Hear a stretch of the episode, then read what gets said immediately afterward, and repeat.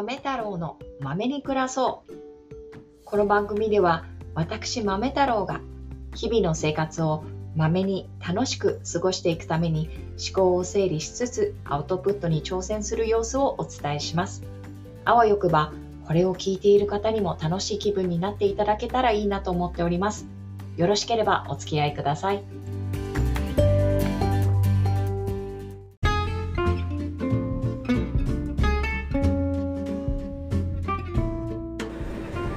にちは。いかがお過ごしですか？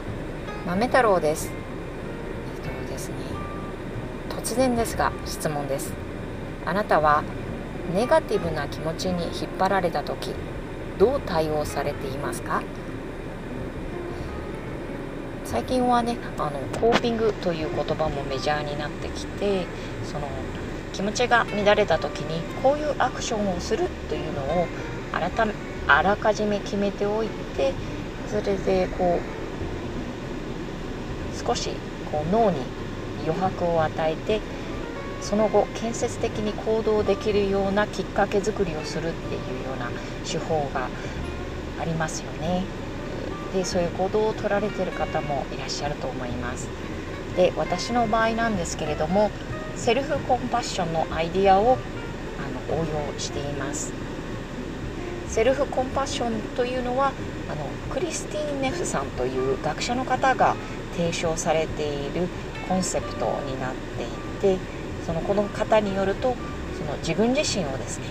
自分の一番の親友のようにいたわることというふうに定義されています。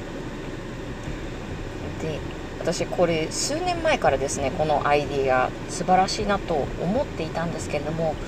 その一歩先日常生活でどう応用していくのかっていうところがですねうまくつかめていなかったんですよね。だけれども今ですねこうまあの引っ越しをして環境がガラッと変わったっていうところからあのそのセルフコンパッションっていうのをあのもっと具体的に落とし込んでみようっていう試みを始めてなんかそれがこう腑に落ちてきました。でその経過っていうのをね今回シェアさせていただきたいと思います。その私が日常生活で、えっと、セルフコンパッションをどうあの転用しているのかっていうことについてお話しさせていただきます。でですね私の場合はなんですが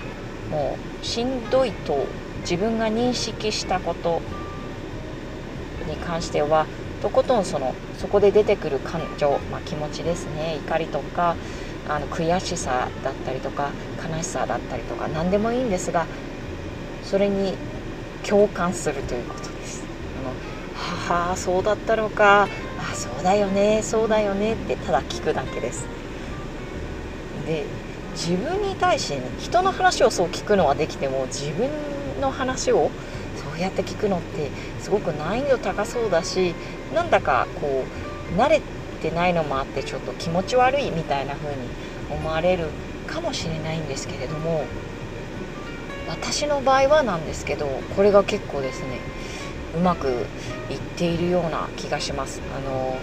まあ、瞑想なんかですごく有名なあのベトナム人のお坊さんでティクナティックナット・ハンさんっていう方いらっしゃるんですけどその方も自分の心の不調を認識した時はあのその赤顔を癒すようにただただ抱きしめてそこにいてあげるということが最大の癒しになるんだよとおっしゃっていてもう本当に私もそれを実感しています。なのでのっていうのとこう共感している間にですねあれ？そうかと。あのも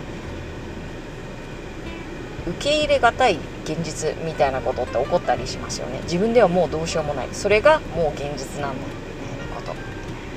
ででそういうことがあってもう私には何もコントロールできることではないので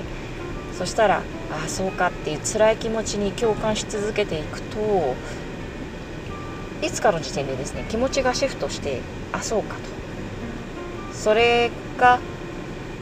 もう選択肢として私は持っていないんだ私にはそのそのオプションはないんだって考えたら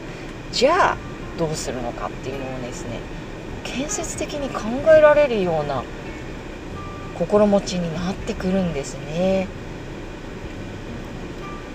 でその気持ちのシフトがその自分の心に共感すればするほどスピードが速くなっていくのを感じています。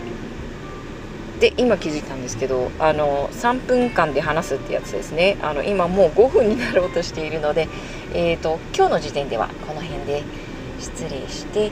であのこれからもですねこのセルフコンパッションの結果っていうのをあのシェアさせていただきたいと思いますここまで聞いてくださってどうもありがとうございます。これを聞いているあなたの一日が素晴らしいものになりますように。ではまた。